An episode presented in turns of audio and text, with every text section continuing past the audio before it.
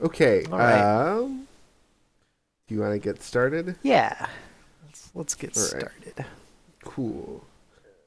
Um, my name is James. And my name is Matt. And we're and talking, we're talking about, games games these days. these days. that almost sounded like it was in sync. about. Yeah.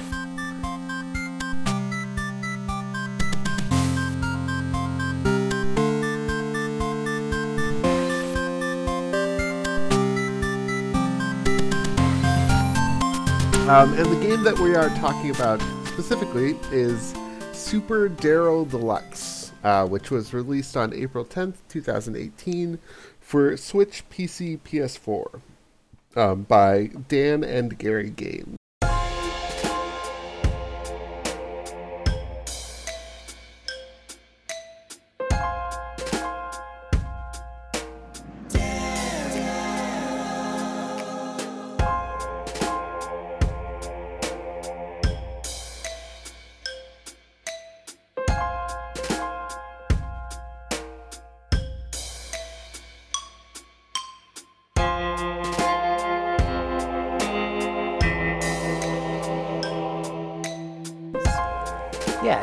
That's actually this is like the first game that we've played in a while that I haven't been able to look up on Wikipedia. Like it's, Yeah, it's either it's- small or recent enough that it doesn't have an article yet. It's oddly uh, sort of like an unknown quantity. Um, it was a Kickstarter uh, game. Uh, I guess the two guys that made it, uh, Dan, Dan Plate and Gary Porter, Uh-huh. uh, started making it kind of as a joke in their free time uh, while they were in college. And then at some point, they were like, well, we have already done all of this work. Why not just make this a real game? That's uh that's a great reason for making a game, honestly. and they, yeah, and they kickstarted it, and it it, uh, it made its goal of like seven thousand, I want to say, wow. and a little bit extra. So Nice. Wow, and But even like re- 7,000 isn't even that much to start a game. no, definitely not. Huh. Um, and even if you, I mean, look at the um, the Steam page for it. Like there aren't that many reviews. I noticed that anytime you know Steam has that uh, thing where anytime you get like a rare achievement, it'll like uh, line the the achievement box in like a little gold filigree effect. Yeah. Um, and like every every achievement for that game is like that because no one else is nobody's playing played it. it. uh, which I think is very funny. Yeah. uh, and so it, it came out uh, it came out a couple years ago, almost exactly, which is Uh-huh. kind of cool. And it looks like so Dan and Gary Games they haven't they haven't really done anything else, right? Like this is just No, sort of not that I can tell. foray. Yeah. Uh, would we call this? So it's definitely like a like a 2D side scrolling platformer. Yes. I think the term that they use on the um, Kickstarter and, and uh, Steam page is RPG Vania. Hmm. Um, I think I think that it's definitely pretty pretty safe to call this a Metroidvania. I don't know about that for one particular reason. Okay. Uh, the keys that you use to get to new areas hmm are not abilities, Yeah, I guess you're right. right? It Like does- it, yeah, you're not really doing much more than finding like the silver key for the silver door. yeah, that's true. It doesn't have the uh, like explorative uh, aspects of a Metroidvania. It does kind of have the the aspect of like you have to double back to places that you've been, but that's Mhm. usually for like fetch quests. yeah, that's true. Hmm. Okay. Uh, so I don't know. I don't know about that. I don't know about that Metroidvania label for this guy. Um, but it's close. It's Anyone close. who's played a Metroidvania would be or would be familiar with like the way that this is. It it felt a lot like um, specifically like a like a uh, what is the like an Igavania. Um, if you want to be more specific, An Igavania. yeah, um, as opposed to a Retrovania. Iga? Um, yeah, Iga um, is the last name of the uh, Ko- Koji Igarashi. Oh yeah. Okay. Okay. Um, so in in some communities, those are separated into Retrovania, which would be pre-Symphony of the Night um, Oh. Castlevania style games, and then Igavania, which would be after that. Interesting. Okay. But it has that same sort of feel, you know. You you walk around, you pick up equipment, Right. uh, you get more and more abilities as you progress.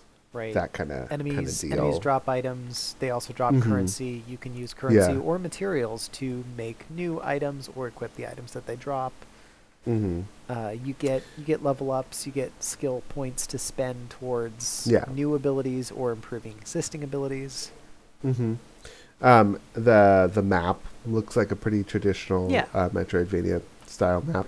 and it's it's a little bit confusing sometimes since Mhm. it's like I feel like sometimes the spaces that it's describing do not necessarily uh I don't know, like th- there there's sort of like overlaps and double backs and stuff that mean that Yeah. like if you try to think of them like spatially, they don't really it's not really the same way that is shown on the map. The map is more like a Mhm. convenient way to to lay it out to navigate. So Yeah, definitely, definitely. yeah, it's I don't know. It's it's pretty it's pretty good in that in that regard. I think hmm I didn't have too much trouble with pathfinding type stuff. No.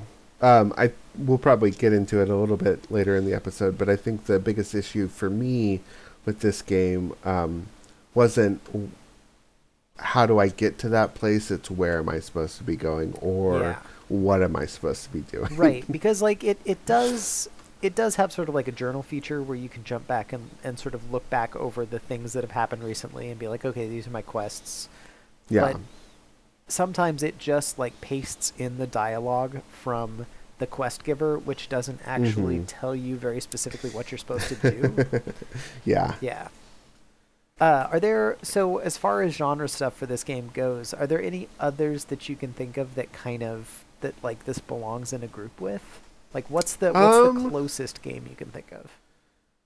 Uh, I mean, I can't think of something that is like this close to a Metroidvania without actually being a Metroidvania. Right. Because th- there's like like Guacamelee is like Oh yeah, side-scrolling platformer brawler, right? that's true. But it really is a little more of a traditional Metroidvania. Yeah, you know like when you when you get the ability to do the i don't know like the uppercut like you can not Yeah, only break new blocks with the uppercut but you can Mhm. also effectively jump higher and have a new move to use in combat so yeah. like it, it fits that mold a little bit better than this game does hmm even like uh like the uh the supplies gathering part of battle chef brigade right Yeah. because like okay. it has the same kind of like I don't know illustrated style rather than sort of like pixel Yeah. sprites and like hmm run around doing combos on enemies and picking up the the pieces that fly out of them when they die. Yeah, that's true. That that would be a pretty close uh, comparison. That's that's the best I could come up with.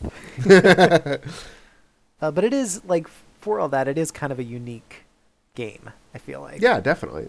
hmm Um, let's talk about the setting. Yeah.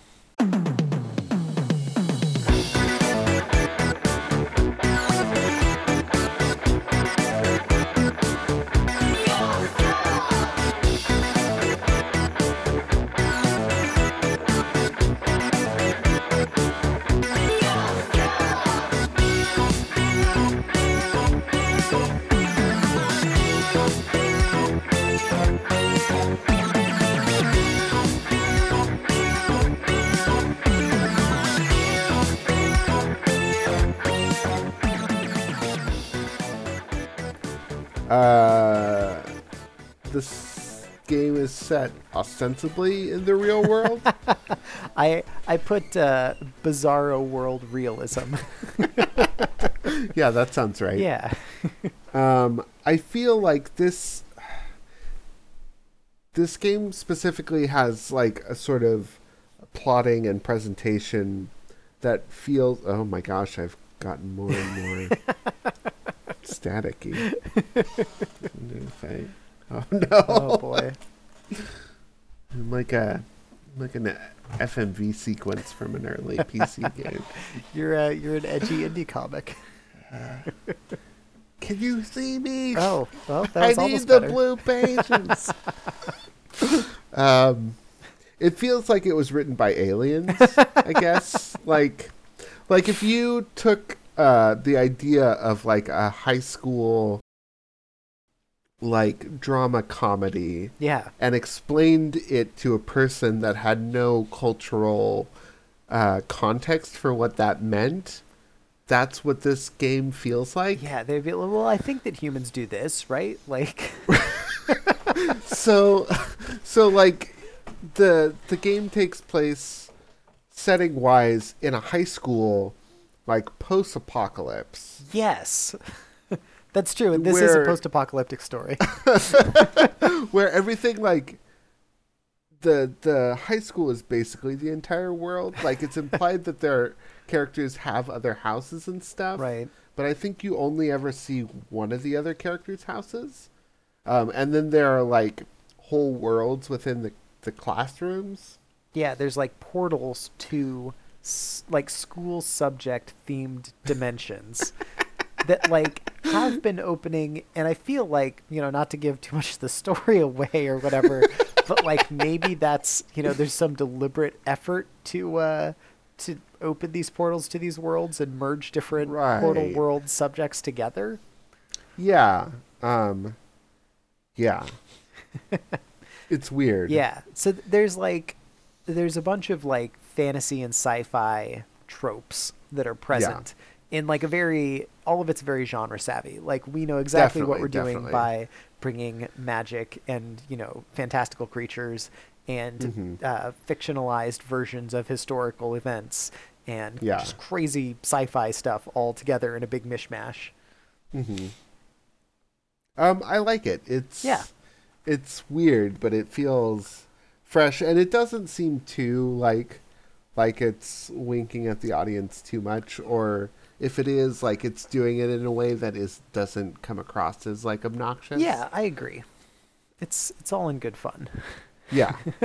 The game is inviting you to have a good time. Um, do you want to talk about the gameplay? Uh, yeah, I guess yes, because the only other notes I hear I, I have here are probably more for story stuff. Mm-hmm. Uh, but yeah, uh, gameplay.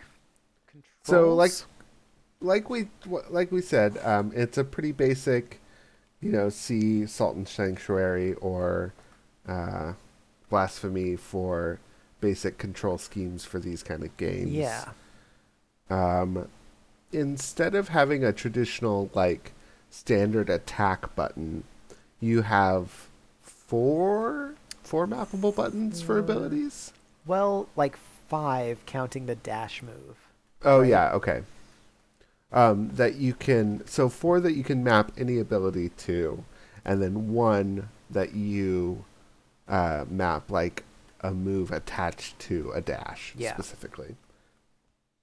Uh, Um, and they can be anything from like melee attacks to ranged attacks. Um, uh, they some of them have like an elemental component uh, that I think there's a burning status effect. Is there like a there's a stun too, yeah, right? lightning stuff tends to stun people. Mm-hmm. There is there like there's fire or poison too, maybe. You said burning already. I don't. Yeah, I think there is a burning. Uh, I don't know about poison. Ice.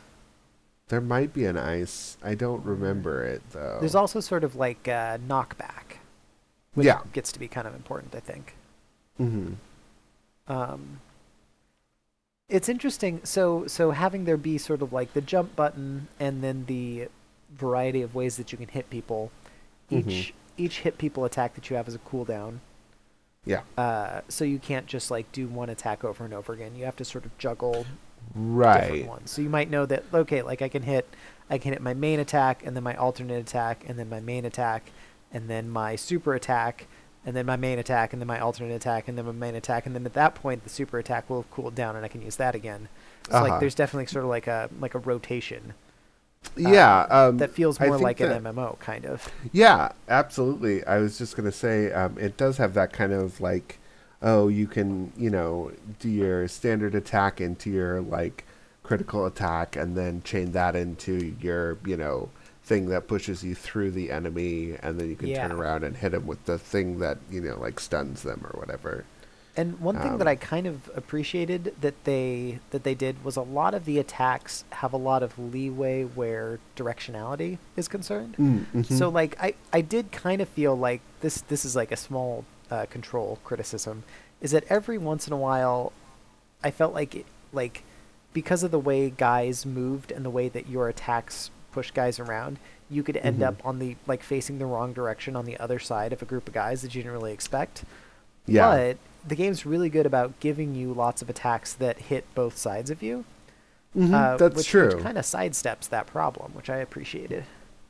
Yeah. Um, the big thing that I was noticing controls wise is that the um, I mean, not that I necessarily have a better way to remap the controls. Um, but I was playing with a controller, um, and it just felt like a lot of the buttons. So you had like a like a square, triangle, circle. That was a thing. But then one of the shoulder buttons was a thing. Yeah, And then one of the dashes was the dash ability was on another shoulder button right. um, like it might have been easier if they if they were all on like the top of the controller or something, a little bit more standard so you're not like there's not a disconnect between what your hands doing or your fingers Yeah. if that makes sense No, I kind of agree. Like, I, I thought it was awkward to essentially have four attacks that you have to map over three thumb buttons and one left hand button. yeah And, and to also, to basically have like a dash slash dodge roll kind of, Mhm. but to have that mapped to one of your shoulder buttons sort of out of the way when I, I don't know like I, I found that it was actually pretty useful to have to use that a lot during combat to sort of get out of Yeah. difficult situations. Yeah. Um, I, I i think it's possible that the controller could have been laid out a little bit more usefully. Mm-hmm. because i could see if you were playing it on pc like obviously you just have like one two three four Right. five or whatever and that would be easy enough or you know asdf or whatever. Yeah. Yeah. Or QWERTY or whatever. Yeah. But i i think that would also be a little bit awkward because this is Yeah. still like a side-scrolling platformer brawler which Mhm. lends itself really well to a controller Yeah, that's true. Um, yeah, moving around with uh, the directional keys would have been harder. Yeah. So You know what it actually needs? What's the uh so I know the old like Sega Genesis had a had a six thumb button oh keyboard. yeah, But there's also was it Xbox X just Xbox or Xbox 360? the first Xbox controller had has six, right? yeah, it has Like the black and the white buttons. the black and white button. yeah, Yeah, that's I actually thought that a couple times. Like, oh, this would be great if I Hmm. had a six up button But- layout. but I think it only has one set of shoulder buttons. I don't think think, it has right. both. I could have dealt with um, that, but Yeah, I suppose with a with an adequately uh, mappable controller, yeah. uh, you could totally do this. hmm Yeah, I mean, actually, now that I think of it, if a joystick wasn't so awkward, like a fight stick wouldn't be a terrible way Yeah, to play actually. this game. That's a really good Uh. point. yeah. Huh. uh, so so aside from that, aside from the actual combat, Mhm. uh, what about sort of like UI menu type stuff? um, it's fairly straightforward. I I like the um, the sort of uh, theming of it. Yeah. It's just like your your notebook, your your school notebook. Right. So everything has sort of like a line art aesthetic to it, which is cool. Yeah, I didn't really have any problems with the the way the menu stuff worked. Uh, I did think like it was a little bit awkward to do the uh, like the skill upgrade process Mm. where where there was kind of like the two separate sections that you had to sort of back all the way out of to go to the other one. Oh yeah. even though they actually had a lot to do with each other. So there's a lot of times where I found myself going to like one screen where you can equip things and like see how much of a certain resource you have and trade a certain resource for points that you can put into things. But then Mhm. like another screen where you could buy new things partially using that resource and like I don't know. It it felt like it could have maybe been unified into just one. Yeah. It also uh, was a little bit awkward on that um, same skill buying screen to have. I, I understand why they did it, but like to have the dash skills in a completely separate like box Yeah. from the standard skills, just because there's so much less of them. Yeah. I agree. That was a bit weird. Um, but other than that, I think let's see, everything else is. I I think I would have liked, um, and this is something in general that I feel like is kind of important is just to know what um, stats actually mean. Yeah. Um, so there were times where uh, you'd get like a quest reward that was like, oh, this only gives you five armor, but if you are at five percent health, then it gives you two hundred armor. hmm But like, what is what is two hundred armor Yeah. versus five armor? And then like, if you're at five percent health, does it even matter if you have two hundred? Yeah. Like, what's what's the practical effect of that number? Is that is Yeah. that a percentage damage reduction? Is that any number because? Yeah because interestingly enough like this game does run like damage numbers Yeah. like every time you hit a hit a enemy it'll show you how much damage you're doing uh, from very low numbers to impractically high numbers Uh-huh. so uh, yeah that would have been uh, a little nice to know and who knows maybe there's a help screen or tutorial somewhere that i missed but Yeah. Yeah. I Um, I- that. I like that on the equipment screen it uh, shows your character wearing the items, Yes. and you know, in hindsight, probably it would be out outside of the scope of a small indie team to trans that translate that over into the character sprite, but that would have been a nice touch. Yeah. Anytime your character's look like reflects the equipment that you have uh, equipped, I really appreciate that. Mhm. Um. Yeah, but for the most part, it was is fairly straightforward. I feel like. Yeah, I think so. I, I do kind of wish that you could do a little bit more with marking stuff on your map. Just Mm. because this is another case where sometimes you run across stuff and you need to remind yourself, like, oh, because so while it doesn't have the Metroidvania like gating uh, approach where Mhm. abilities grant you access to new areas, it does have a thing where having an ability that meets certain requirements, including Oh, yeah, yeah, yeah. like uh, each each ability has a couple of different like tags that go with it. Like you Yeah. might have a melee or a ranged ability, you might have like a Mhm. fire or a lightning ability, and every once in a while you'll run across a treasure chest that you Mhm. can't get into until you have a certain ability equipped.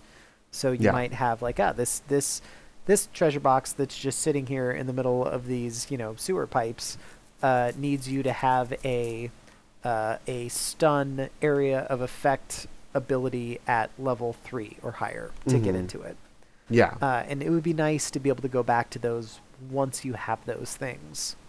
True. Uh, I think you can buy map markers for the true. chests, but not not ones that tell you what the requirements are. Yeah. And in all credit for them, those those things start out uh, prohibitively expensive. Yeah. Uh, but by the time you get to the point where maybe you can afford to be a little bit more completionist and go back and recollect those, you have Mhm. no problem paying for those little perks. So yeah, definitely. that's sort of handled nicely. Yeah, especially at the point um, where you are not like past past the beginning of game when like buying equipment Oh, yeah. is really a thing, you know. Yeah, because it very So very looking- clearly the the things you get from quests and from like exploration way outstrip the the things you can buy. Yeah. Um, so you're looking for things to spend money on. Yeah. Um, in terms of RPG systems, Yeah. obviously, uh, there it does have like an attack, attack, defense, uh, health. trying to think of, uh, were there other stats in it? Uh, there, there, there's some sort of drop rate stuff. There's like Okay. rare items and gold that might drop and XP gain.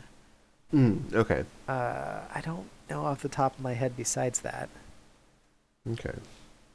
um, and you can like you can equip different items to different slots on your body. Right. You have a head head slot, body slot, leg slot, and then uh, you can hold a weapon in each hand or a two-handed weapon, and then two accessories. two I accessories yeah uh, and as in in as in the case of diablo uh, holding weapons in your hands doesn't mean anything it, it just affects your stats you still Yeah. use the same abilities that you have to to fight Right. Right. uh, Yeah. And you do there again as in diablo and so many other games uh, you do get item sets occasionally Yeah, that's true. uh, Um, which I don't know are seemed like they were pretty well balanced for the uh, for the, Yeah. the period that you encounter them in the game. Like they Mhm. actually do usually provide a pretty significant benefit and are worth kind of pursuing. yeah. and- I don't think I ended up using any of the set Oh yeah, uh, equipment pieces, the but I remember I got a few of them. the one one of the bosses so one of the mechanics that comes up a lot is that once you beat one of the main bosses you can go back and fight stronger versions of it Oh yeah. To sort of yeah, yeah. pick up new uh, equipment Mhm. that's themed around that boss so the first opportunity you have to do that is with like a guy that's made out of a xylophone kind of uh, Yeah. but like once you get all of his equipment you know you get a two-handed set of like xylophone mallets and Mhm. like armor that looks like like a rib cage made out of xylophone you know bars or whatever. Uh-huh. uh, i don't know that was pretty strong right at first when i picked it up like i stuck with Mm, that for okay. a while and it has the interesting side effect that whenever you jump you spray xylophone like mallet or not mallets uh what are what are the things you hit on a xylophone Mallets. no no no no no the things that you hit with the Oh. mallets what are those Uh, called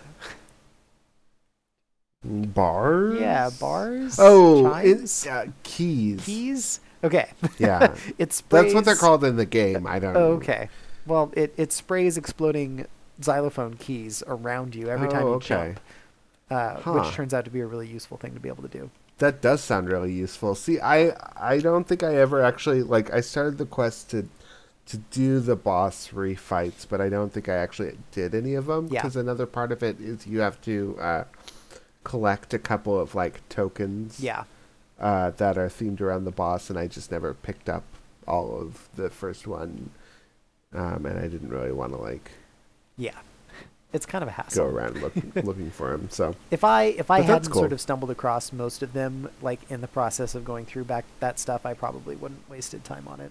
But there's like Yeah. you, you got to the like the forest that has the ents walking around. Yeah, yeah, yeah, get, yeah, Like yeah. the dirt rock themed armor from the Uh-huh. blacksmith there. Like that one's good for a second. yeah, Yeah.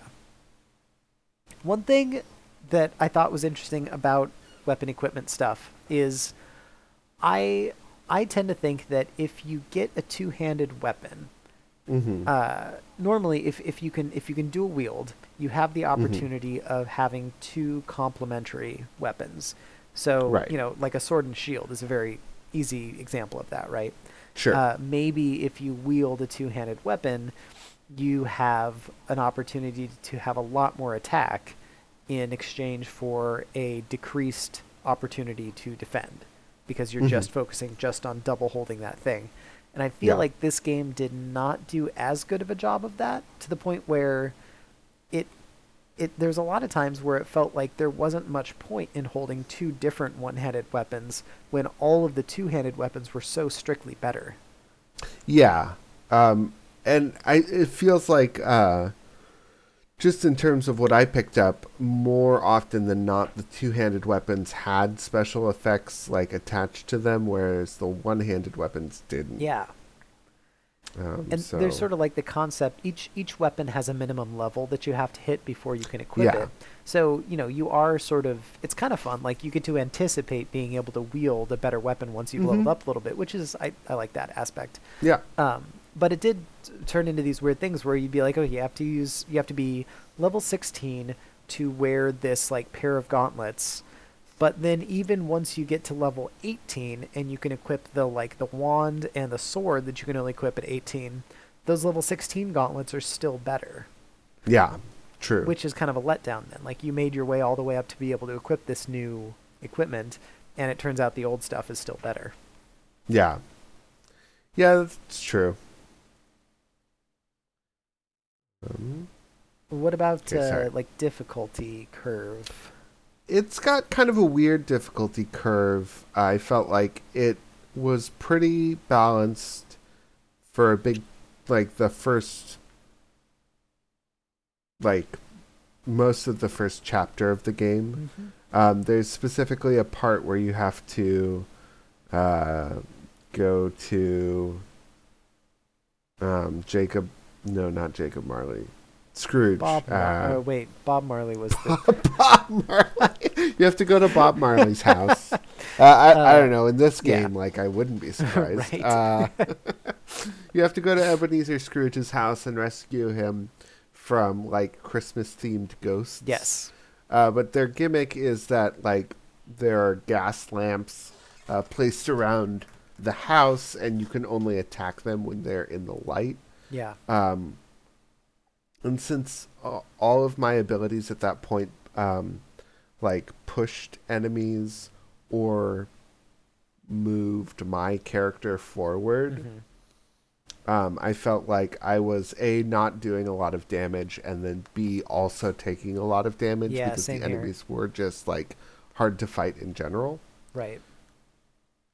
Um, also, I think that might be partially my fault because I was uh, sticking with lower tier abilities too long because I had f- invested the XP to fully upgrade them Right. instead of like jumping to different, um, like higher tier abilities, even if they weren't fully upgraded. Right. Although I don't know, for what it's worth, I had the exact same experience. Like Yeah. the everything seemed like it was such smooth sailing until you hit the ghost house.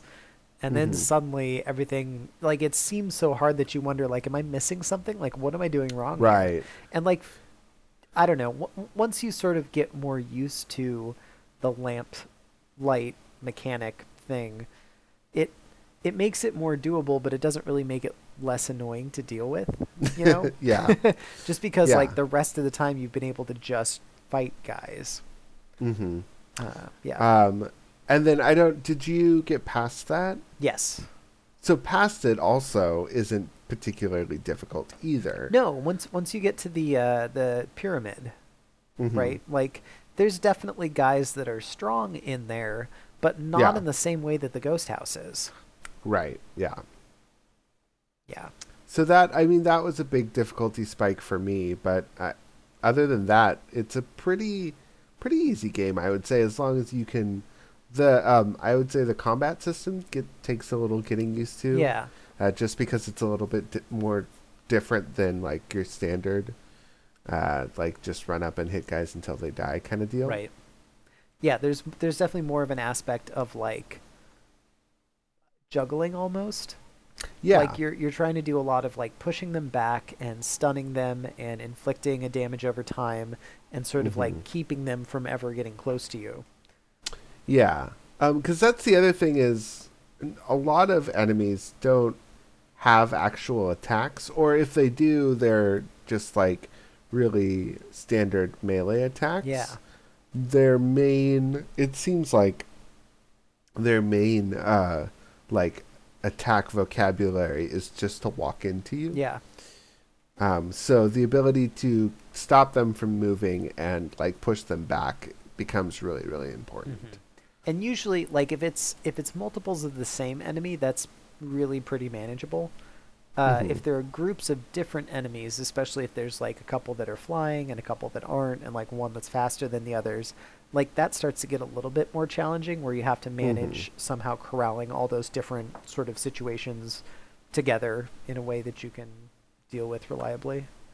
Yeah. Uh, but I, I do feel like once I got to a pretty good like loadout for my different skills, uh, I was Mhm. able to sort of carry that through.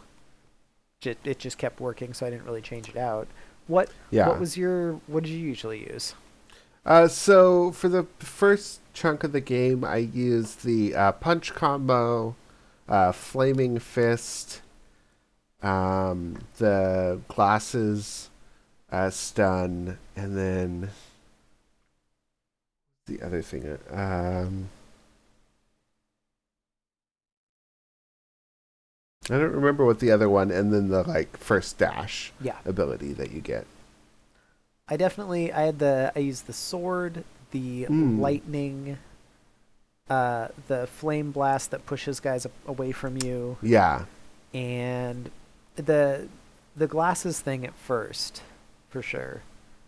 Uh, and then eventually I got up to the point where I think I switched the glasses out for the the axe that you could Mm. use over and over and over again, but it got slower over time. Oh That yeah. was kind of a cool mechanic.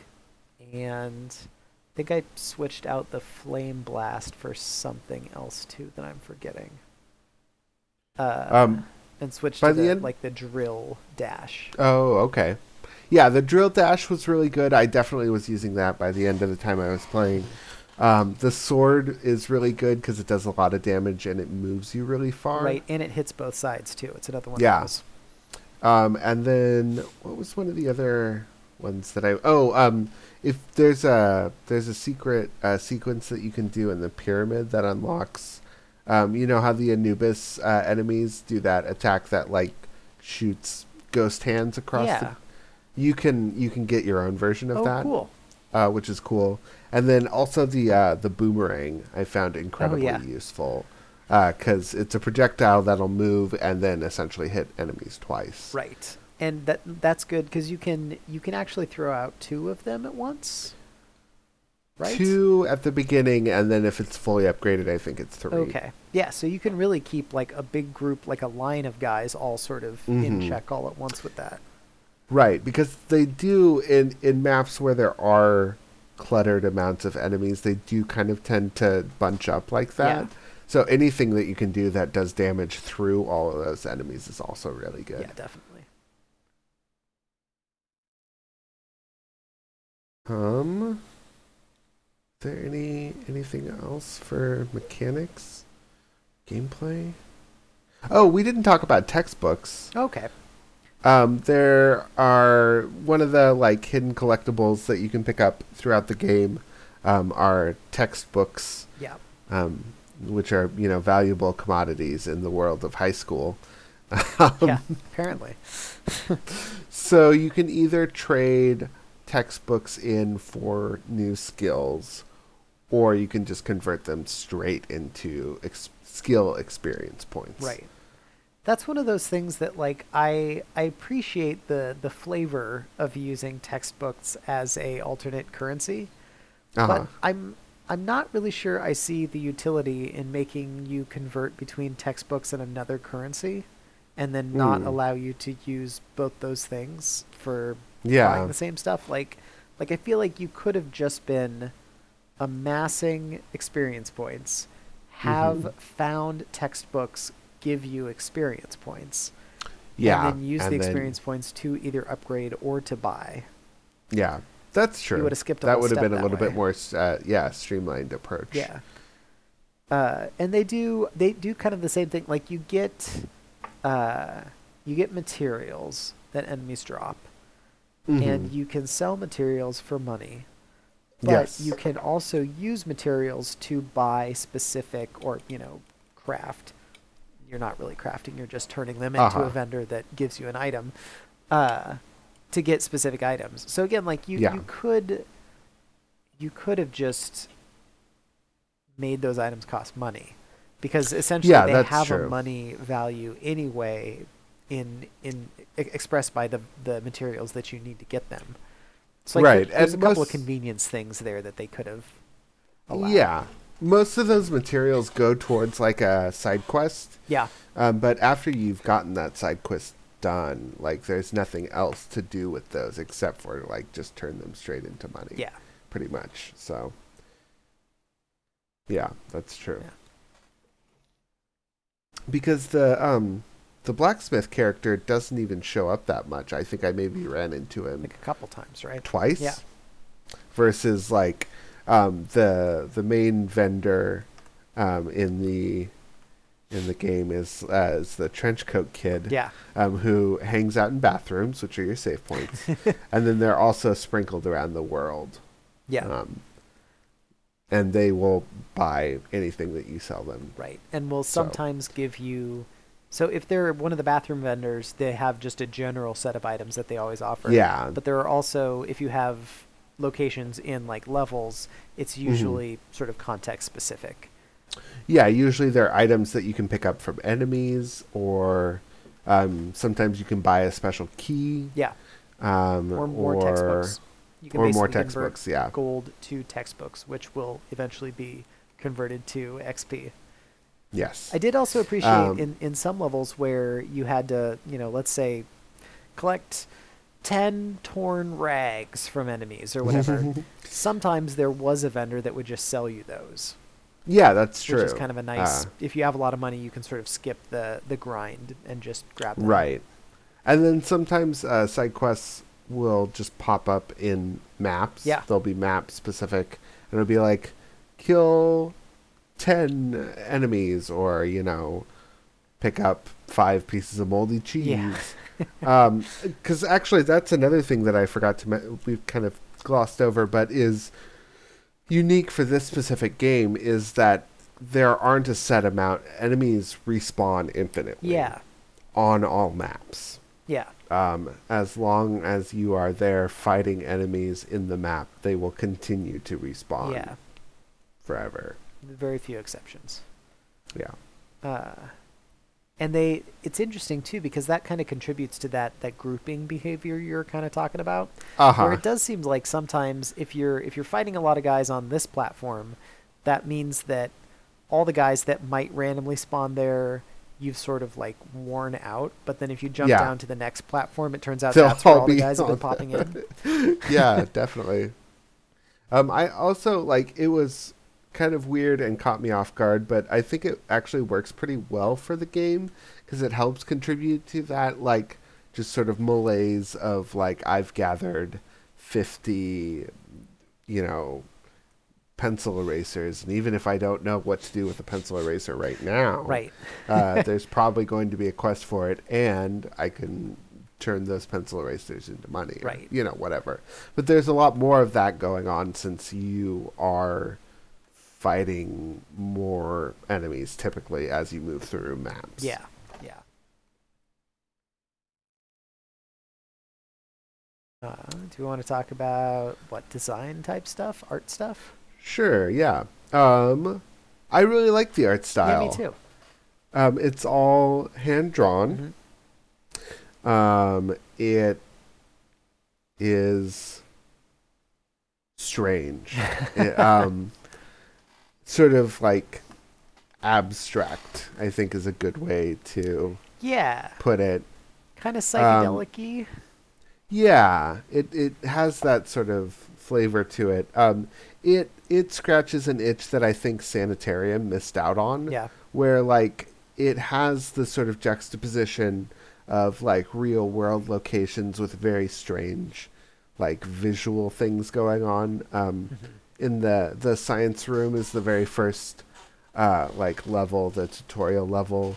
And almost like you go through a transition where like it starts out as a classroom and then kind of like everything sort of like dolly style like sort of melts away as you move through. And then there's just like a portal at the other end.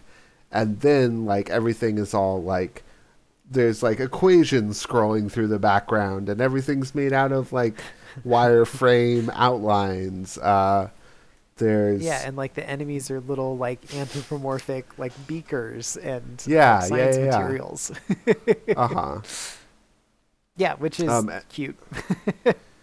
And then there are things that are just like kind of weird and unsettling. Like in the science room, there's just a giant like plant with an uncomfortable human face on Oh, yeah. it who's like the god of plants. And he's just like, Hi, how's it going? right?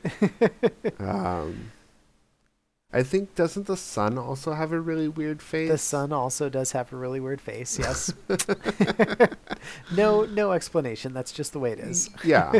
hmm uh, yeah, it, it, it does do a good job of of getting into sort of like bizarre, sort of weird, abstract or psychedelic, like art style type stuff. Uh huh. Uh, it also does. I mean, there's there's the there's like the art room stuff that looks like uh, like paintings. and, Yeah. like uh, like sort of like I don't know, like sketchy newspaper illustrations and Yeah. uh, Um, the music room is themed like a theater, um, and all of the enemies are instrument themed. uh-huh. Yeah, all that Um, stuff is really fun. Yeah, I agree. Uh, there are like ghosts that play tubas. Uh-huh. um, and animate cymbals and saxophones with beatboxes or Yeah. um, boom boxes. Right. I actually really like the uh, the saxophone enemies that they Yeah. they like walk up listening to the beatbox and or sorry the boombox, and they like they throw it on the ground and then it's like an area of effect thing Uh-huh. that you have to deal with while you try to chase after them. Yeah. Yeah, no, I really like it. Um, and also, I think they actually do a pretty good uh, job of like using colors Yeah. in a like design oriented way. So like a lot of the game itself, except for the enemies, are like black and white Mhm. or uh, like sort of high high contrast drawn. Yeah.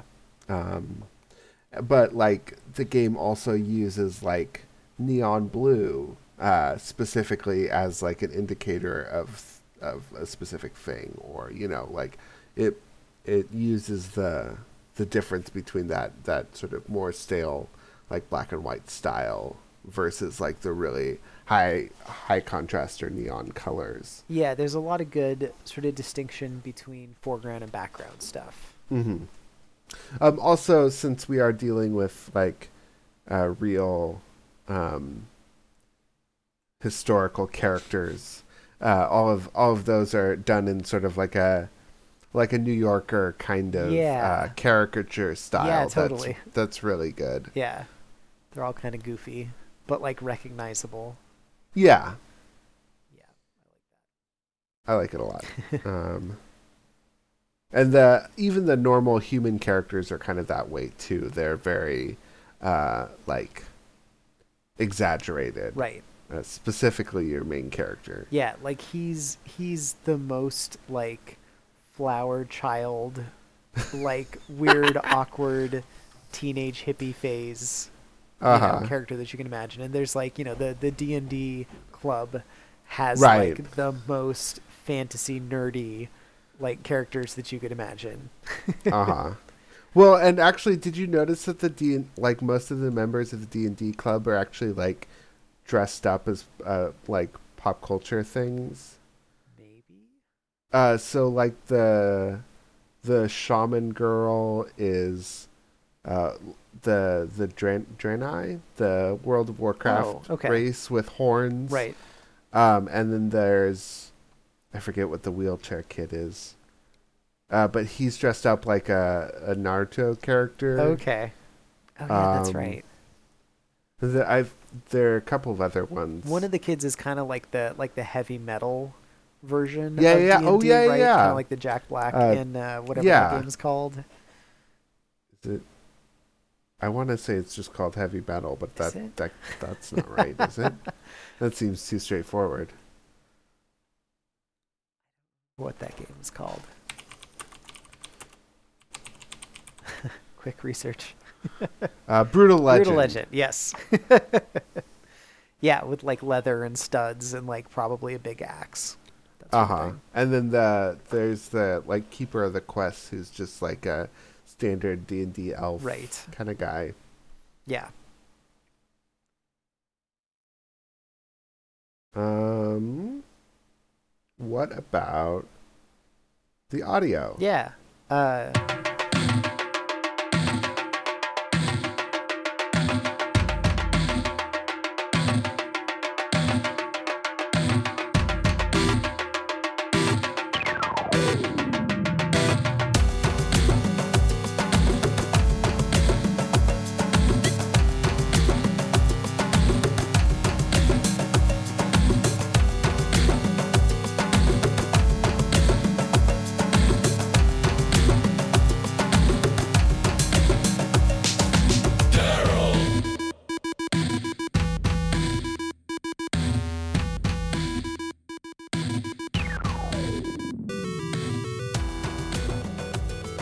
I think the I I like the um, music a lot. I've already forgotten to write down who composed it. Hmm.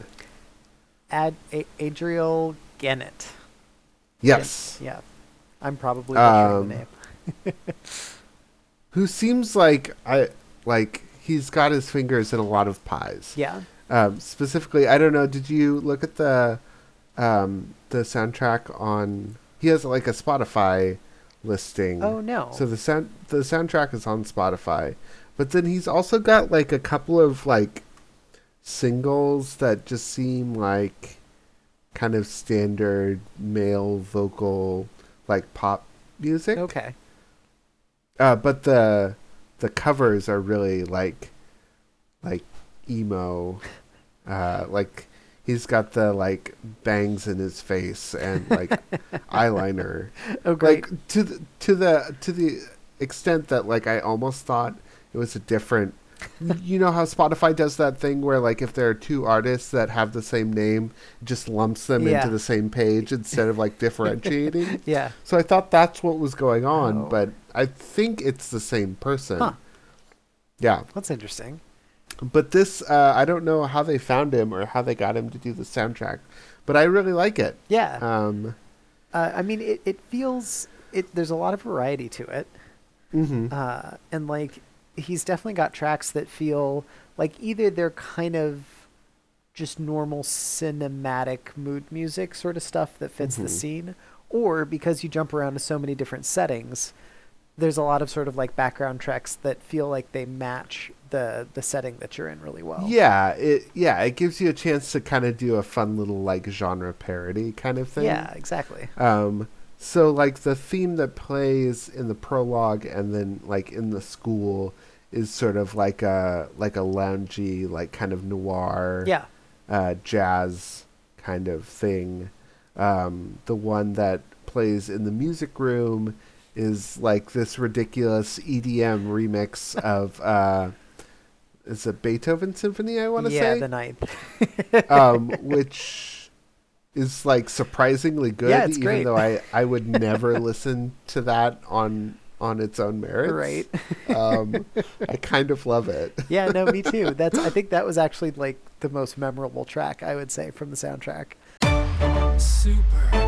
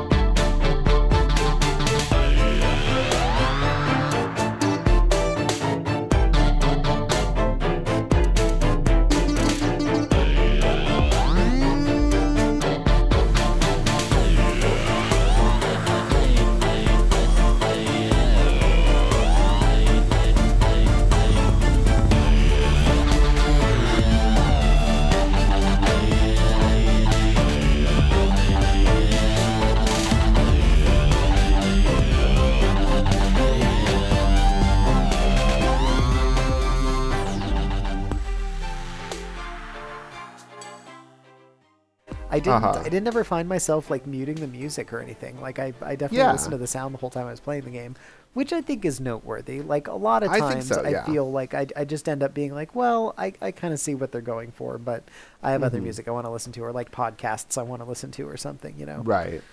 Uh, so yeah, I don't know. Uh, they, I think he did a pretty good job on the music. the other thing I want to note about this soundtrack that I really, really love is almost every main level theme um, they've like either hidden or blatantly mixed in somebody singing Daryl Yeah. or Super Daryl Deluxe, which I think is really adorable Yeah. and and kind of t- to what you were saying makes the music more engaging than if it wasn't there because you're always listening for Yeah. it. So every time you go to a new area, you're like, "Oh, where's the Daryl gonna be?" Yeah, totally. and you'll think that you like maybe half heard it, but then you have to kind of wait for it to come up again in the song. Like, yeah, I thought that was really fun. Yeah, it's like a, it's like a, um, a Where's Waldo with music. Yeah. And I don't know, I didn't listen to it enough to really puzzle out if there were kind of like themes or leitmotifs or whatever Mm. uh, But I don't know. Honestly, I wouldn't be surprised to find that there. It seems like there's enough attention paid paid to the soundtrack. Yeah, that, that would be fitting. definitely. Um, I think that probably the school theme or the um, the music room theme is my favorite, just because you probably spend the most time Yeah. with those. Um, I think the music that plays in the the vents in the school Mm-hmm. is like a, a rearranging of the school theme, I think you might be right about that. something pretty similar.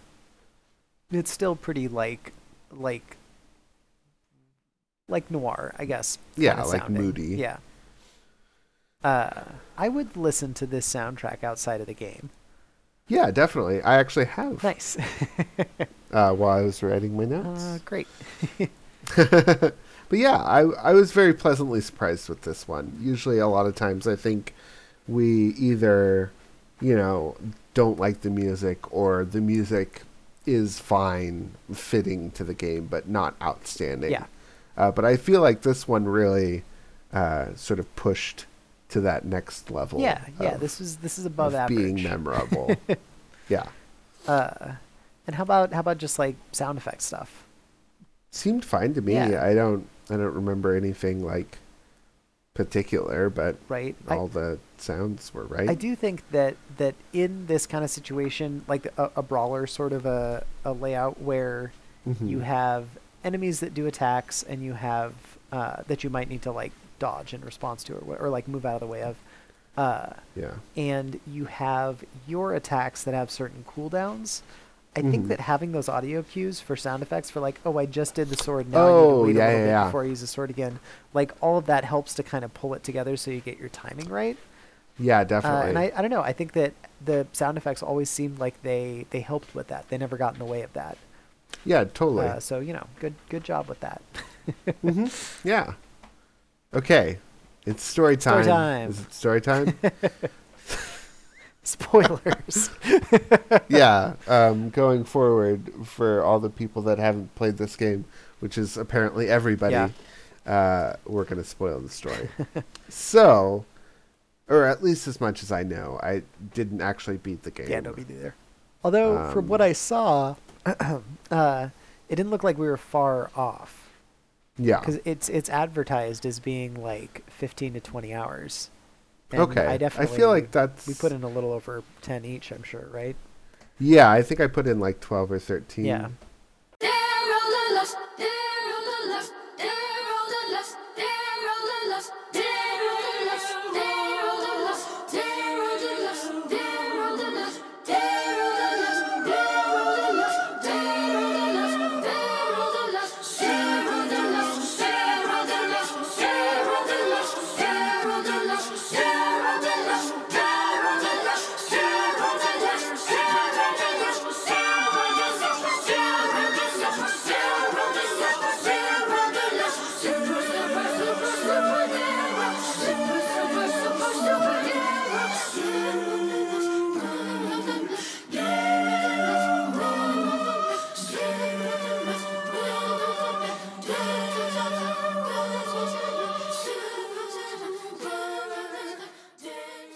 Um, so you, uh, like, like two years In the beginning. Maybe it's longer than that. Um, so sometime before the the game takes place, um, in this sort of like idyllic, uh, like kind of 1950s, uh, kind of setting, um, these two high school students uh, decide that they are they've they've run won the like congressional prize for being the the best high school students. right Um, they've gotten all of the honors, um, and they they're they're going to write a self help book or a series of self help books that are essentially going to spread world peace right um, everywhere. And and for a time period, uh, they they managed to yeah do it it. works for a bit Uh, but for some reason, I don't know if if somebody like rises up to oppose them or yeah or or if it's just too like it's it's it's, It's- living on borrowed time. Like it's actually not Right. sustainable. Yeah, um, that f- sort of falls apart in a con- sort of catastrophic fashion, um, and for whatever reason, most of the world is destroyed. Is kind of the impression that I get. Uh, maybe all of the world. Does anything exist Um, outside the school? right. Uh, which brings us to present present time, yes. where your our main character Daryl Whitelaw um, has started going to Waterfalls, Waterfalls. High School. Yep. um, he is he. I described. Uh, I think he uh, makes me think of like. It makes me think of Napoleon Dynamite, Uh-huh. but like '70s Napoleon Dynamite. Yeah, totally. um, if he was made out of spaghetti. so, like, Right. one of my favorite things about like the the uh, sort of hand drawn nature of, of his animation are like his limbs are very like noodly Yeah. in a way that like you don't really see. So, like, when you crouch down, like you don't just bend down to crouch. Your your legs have this whole like weird circular bendy Yeah. thing they do as you go down, or like you don't like run. You do this like sort of galloping flounce across the screen. Yeah, you mostly sort of flail at things. Um, uh, but he he's he's the nerdiest of the nerdiest, um, and also a silent protagonist yes. which is called to to attention many times uh, in a way that like I I actually again like I think is really funny in the game Yeah. where like I feel like I've seen that done before and it hasn't been Mm-hmm. and I don't know why like I think partially it's their dedication to it um, it's the like Family Guy thing where like for a while it was really novel just to like hang out with a joke for a second Right. you know, like when that wasn't a thing that people Yeah. did. And so they kind of do that in this game too. Like anytime you have a character that's like talking to him, they'll take like a full three or four seconds to just sort of like sit there while he doesn't say anything. Yeah. Um, and then they just move on. And I think that's really funny. Yeah, and just like assume that he meant whatever they wanted him to say. or like, isn't there even one that kind of makes a joke about it that says like, okay, if you if you understand and you agree, don't say anything. yeah, yeah, yeah. Um, so Daryl kind of befriends these two uh, high school students, uh, Alan and Paul. Right. Uh, they run a textbook business out of their locker, but they don't have any textbooks. Right. Um, so you are uh, told to go get textbooks for them. Yeah. That's kind of basically your impetus for doing anything in the game. Yeah, that's kind of like the overarching like in in every chapter you'll have one quest that sort of like starts with them and then winds up with them and then Yeah. things sort of branch out from there with a bunch of little like mini sub quests. hmm Yeah. Uh, and I mean, like it's it's the wh- where you start out is very like you're the new kid at school, like stranger in a strange land kind of a setting, uh, where you know you you get introduced to all these little different characters and different little cliques, and the Mhm. different worlds that they inhabit, and um, I don't know. It even it even sort of like makes fun of the whole getting to know new people and getting popular process. It has its own little like oh yeah, way of like tracking your social progression. yeah. There's a completely separate. So there's your like standard levels, and then there's like your your social level. yeah. Um, and as you do quests, um, like usually side quests, but also like main story quests, it um, it levels up your your um, I don't know your social social standing or whatever. Yeah. Yeah, um, that'll give you like little passive bonus benefits, but um, that yeah is a whole separate like leveling system. Yeah. It's kind of fun.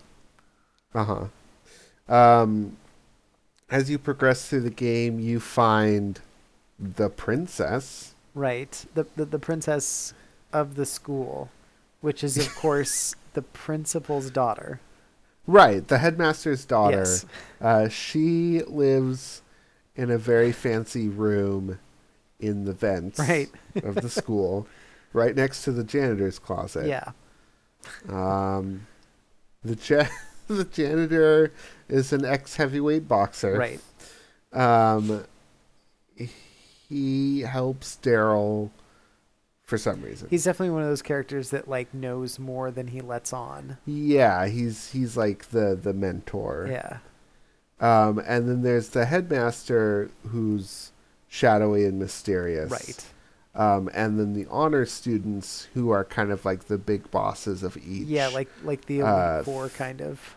yeah, each like uh, subject theme. Yeah. So, like the the boss of the the music one, for instance, is like uh like a DJ club kid. Yeah. Um, very funny. Um, but I assume you just keep on progressing through the story, and then like beat the headmaster eventually. The Yeah. the vice principal is a It's robot. definitely a robot. Uh, his name is Mr. Roboto. That's right.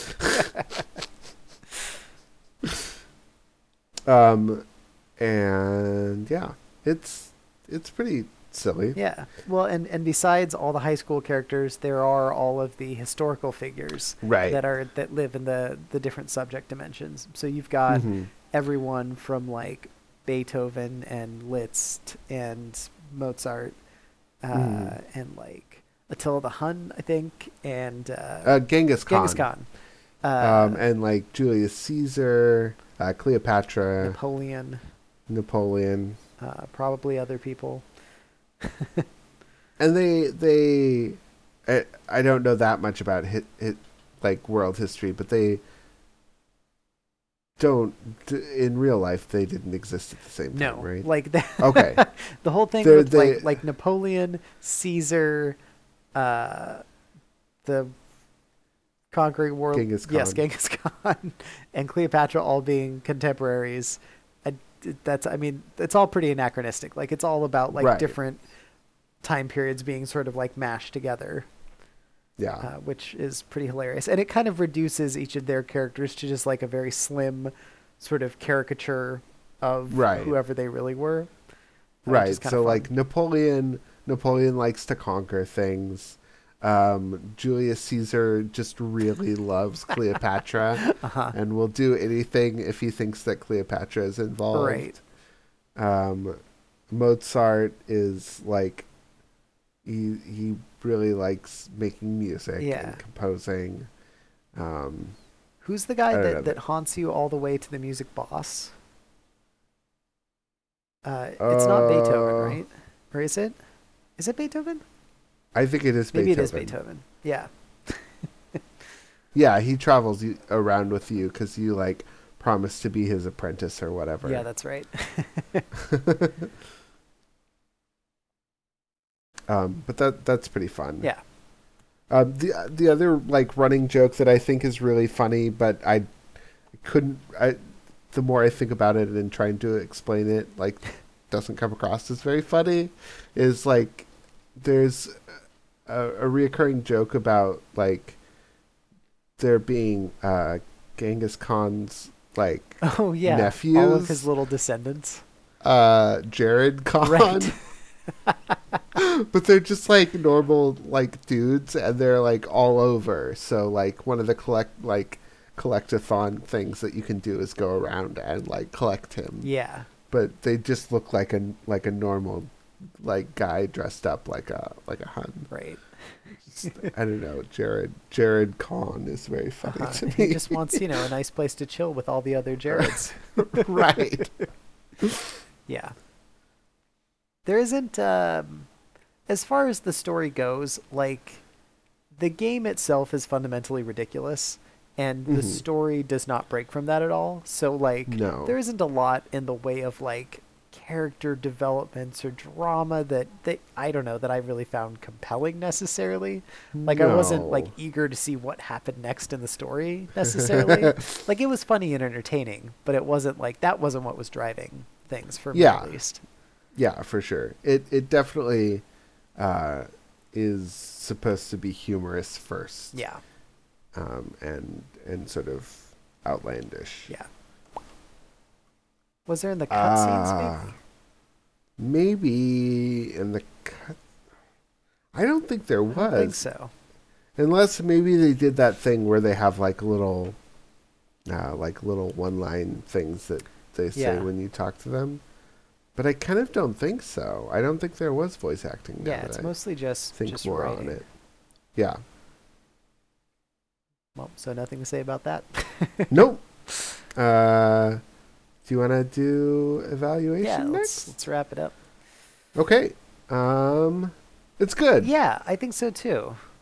It's it it feels like somebody's first game. Yeah, But not in such a way that I think makes it unplayable. right. It's it's someone's first game in a way that is like like hey, these are new and interesting ideas with a very characteristic like sense of humor and like Yeah. treatment of things that yeah, like I I really I re- it really makes me wonder like what their next thing is going to be. Yeah, I would- I would love to see an iteration on this, um, especially like something that felt a little bit like more tightly tuned. Um, could have something that has a little bit more focused Metroidvania elements to it. Although I don't know, like Mhm. maybe then it's it's slipping too much into Guacamelee territory. yeah, Uh, I do really really like the the sort of MO cool MMO cooldown concept applied to brawler gameplay. mm-hmm. yeah, Uh, I would never have expected that to work so well, but it's actually it makes for really interesting, like choosing the abilities that you that you wield sort of choices. yeah, definitely. Um, and I think those choices are varied enough with enough like interesting differences to actually like, other than just like purely attack or like damage based. Right. like you might have an ability that does a lot of damage but it's really slow Yeah. um, or you know it might be more profitable or better for you to have a stun ability in this area Right. because enemies move really fast or you know whatever Yeah, I think like there there is kind of like the your your average dichotomy between the fast, weak multiple hits move versus the slow, strong single hits move. And Mhm. like there's a whole spectrum of stuff in between that plus that tweaked around for lots of different like status effecty, juggling, stunning, pushback Mhm. type stuff. Yeah, like there's a there's a good variety of of different ways to to hit guys.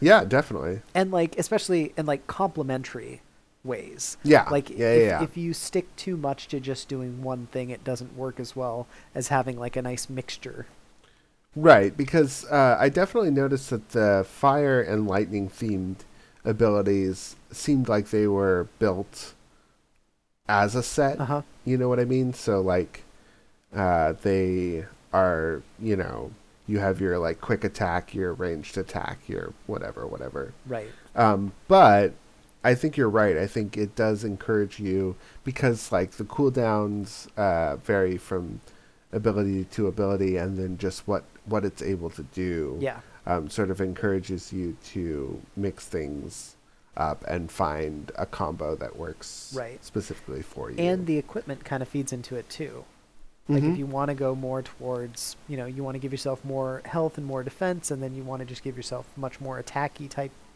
uh, abilities or if you Yeah. want to do more sort of crowd controlled juggling mechanics with mostly strength based equipment like you have Mhm. different sort of paths that you can take with that and they all seem Yeah. like they're fairly viable to the point Yeah. where you sort of settle into however you would most like to to play through things uh huh. so that seems Yeah, that seems like that was really smartly handled. Mm-hmm. I agree. Yeah. Um, let's see. Any other uh, novel ideas? Not that I can think of. I mean, I th- there's the uh, there's the this level specific quests that are like just yeah. on the oh, yeah. The the map only. and the whole That's kind of a cool idea. idea of like retreading fighting bosses over again but harder. Oh yeah, yeah, yeah. I like that. Yeah, those are both I don't know if those are like brand new ideas, but they were like looped into things very Mhm. effectively in this game. Yeah, that's true. Uh, What's her name? Super Daryl Deluxe. It's a good name. Yeah, I mean it's it it communicates the like video gaminess of it, Right. Yeah. and also like um, the silliness. Yeah. Uh, Uh, is is there is there Super Daryl that's not deluxe? no, I don't think Okay. so. I think it's supposed to be like a, like a, like a either, like a Street Fighter joke or like a Kirby joke. Yeah, Like like a Super Kirby All Stars or like Super Turbo yeah. Street Super Fighter Street Fighter Alpha Turbo, Beta yeah. Five. Hyper Fighter the. Rainbow Warriors. Yeah, um, that kind of that kind of joke. yeah. It definitely. It's a good name. It works. Yeah, it communicates the uh, spirit of the game. Yeah, definitely. Um, so room for improvement we talked about a little bit. Um, big one for me was um, the way that quests are articulated in the journal. Yes. So, for instance, the one that I was stuck on for a long time is find the princess a musical instrument. Mhm. But that's not actually what the quest wants you to do. No. What the quest wants you to do is go and talk to Beethoven because he starts that quest line for you, which will eventually end in you getting a musical instrument for the princess. But in the meantime, you might actually pick up musical instruments, which right. she will completely ignore and pretend like you don't even have, which is Yeah. confusing. that w- that was really confusing for me. yeah. Um, and its use of um, like map markers for quests specifically is very sparse. Yeah. And a lot of times doesn't feel like it's helpful or accurate. Yeah. So And the uh the difficulty spike aspect of it felt like that could have been finessed a little bit more. yeah, um, I appreciate them fooling around with like different enemy gimmicks. Yeah. uh, that that's nice and it keeps the um, the gameplay fresh. But that specifically, the way those enemies articulating, only having like a certain zone where you can do damage to them, Yeah. It made it significantly harder. Yeah, it got annoying fast. yeah. Uh So Yeah. I also I also found that there was a lot of there's a lot of times where I felt like I was spending a lot of time in transit where I was like, Mhm. okay, there are, you know, six screens that you can wander through in the school itself, not counting Mhm. the different subject dimensions that you can go to. And yeah, some of the quests would basically like there's the one where you have to go around and set up rival sort of like lemonade stands to compete Yeah. against the trench coat guys monopoly on textbook sales and then as Uh-huh. soon as you complete that quest the next one you have to do is to go around and take them back down which i mean like on the one hand is like silly and it's kind of like poking fun at that whole thing uh-huh. but also like it is exactly as annoying as yeah, like even though it's a joke you do still have to actually go around to all those places Right. and take them back down again yeah, um, so i don't know I, I felt like there's a couple things like that that were like i'm just i'm not really getting anything out of the travel time between point Yeah. a and point b like i could just use a shortcut or a fast travel here Mm-hmm.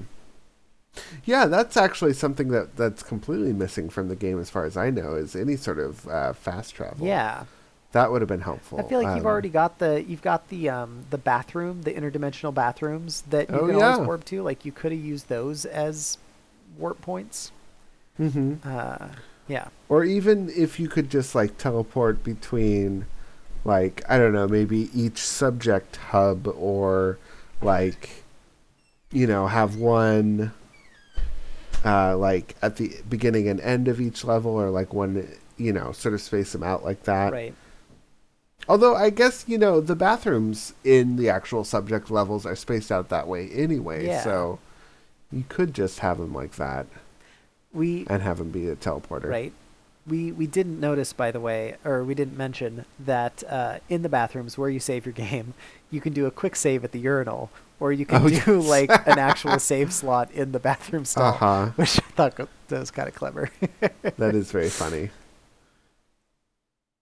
But yeah, if those were fast travel points, it would definitely cut down on the amount of like just running from point A to point B is. yeah, Uh, although again, like as your, I don't know what your like travel heuristic was, but for the most part, if I was traveling through an enemy with just a, lo- a lot of like low level uh, enemies that I, I could kill, like I would just kill them anyway. yeah, Because you know most of your abilities are moving you forward anyway, so you might as well get the items and experience. right.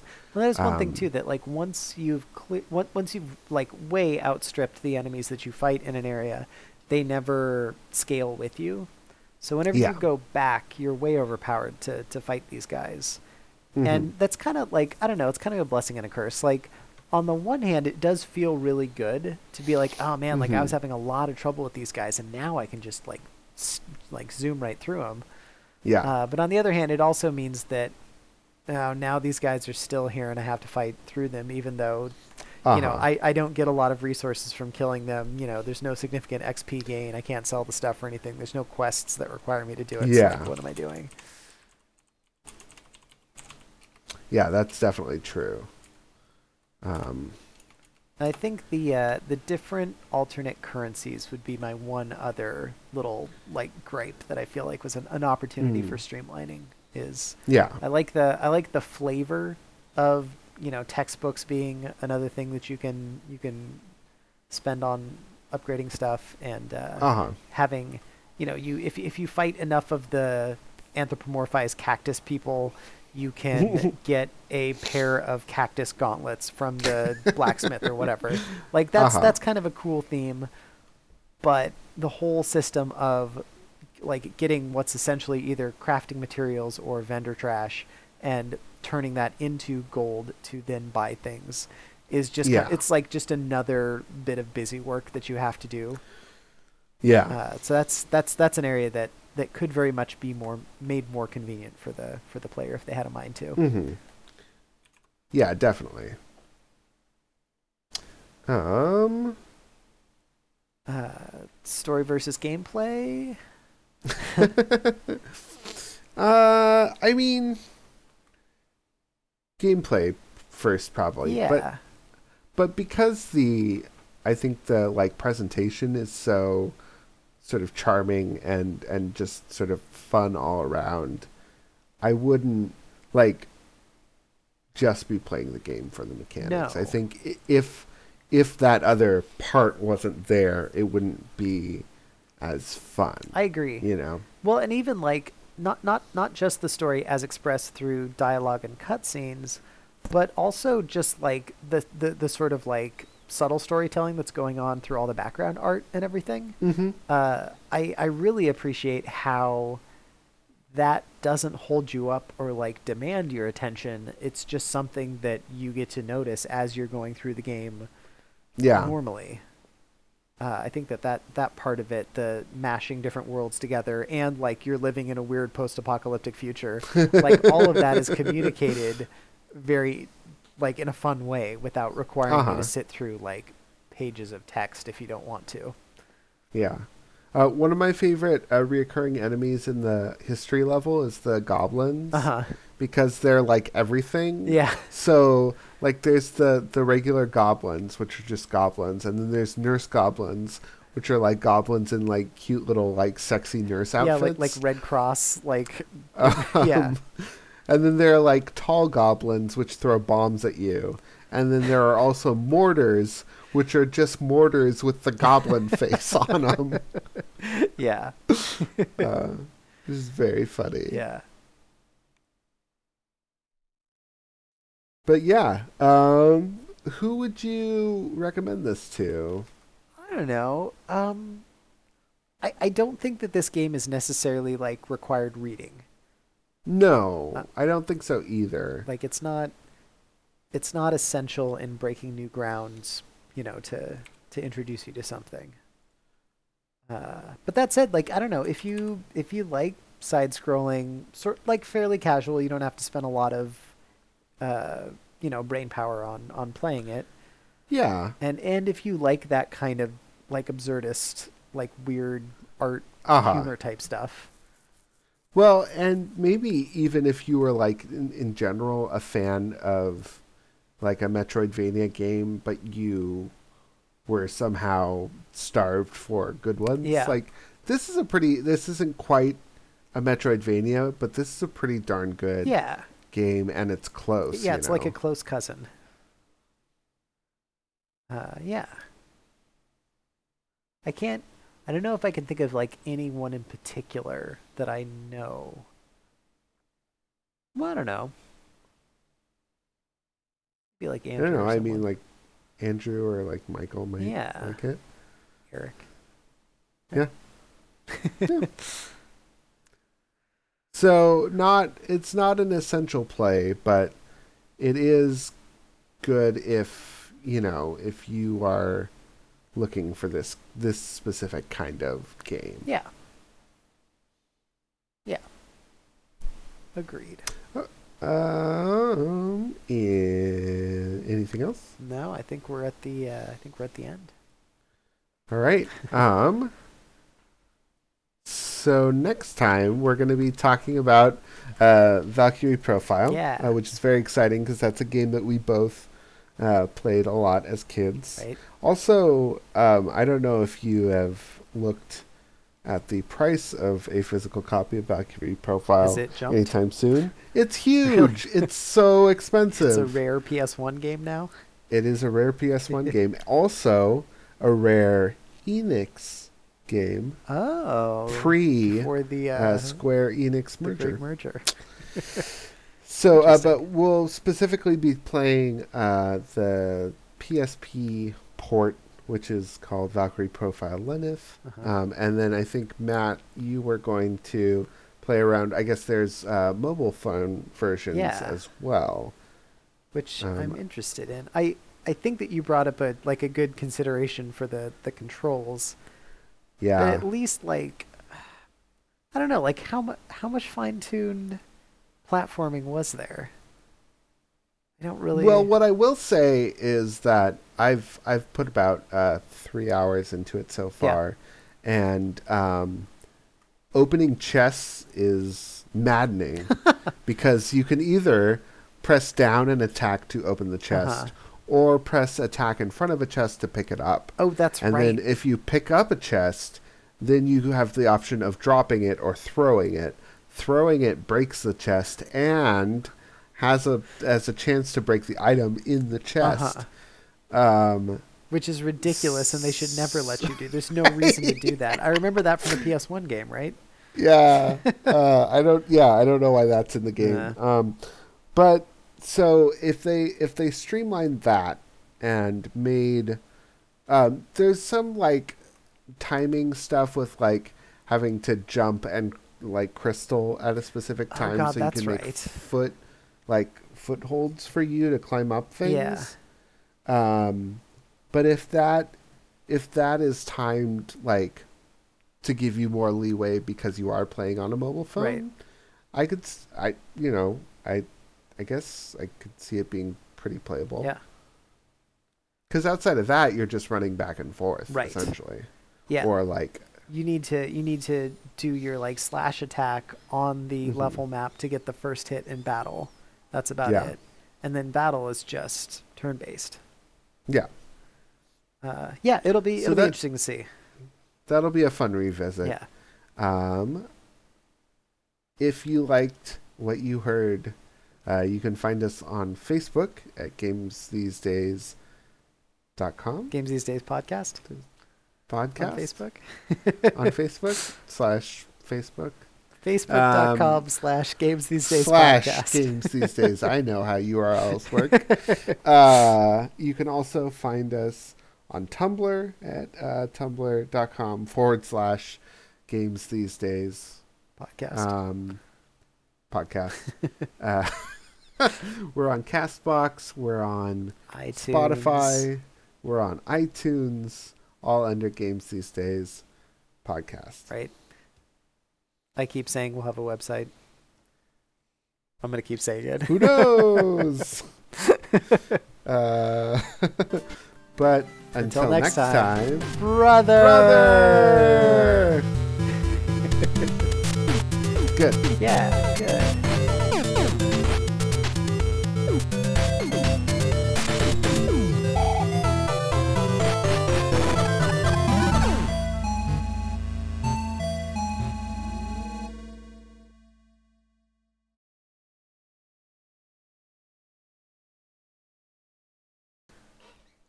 Uh, I just, you probably noticed on Facebook, I just set up a batch of kombucha.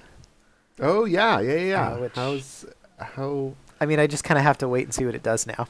Yeah, I guess but so. I do Um, have a, a huge jar with a big chunk of like bacterial uh, yeast floating in it. thing.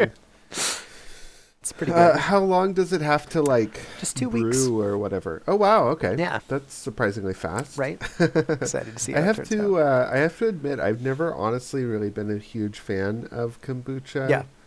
like it's it's fine, um, but it's not like something that you'd seek out. right. Yes, I'm not. I'm not crazy for it like some people are crazy for it. Yeah. Um, I think it's mostly the the sort of vinegaryness that's kind of.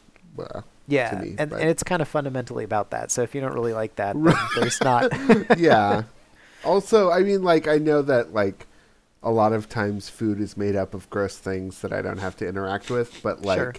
the idea of, like, a weird yeast fungus mass in a jar that you've, like, like, hidden in a, in a cupboard for, like, two weeks I don't know, like, that just doesn't. I don't want to. I don't want to drink that juice. You know.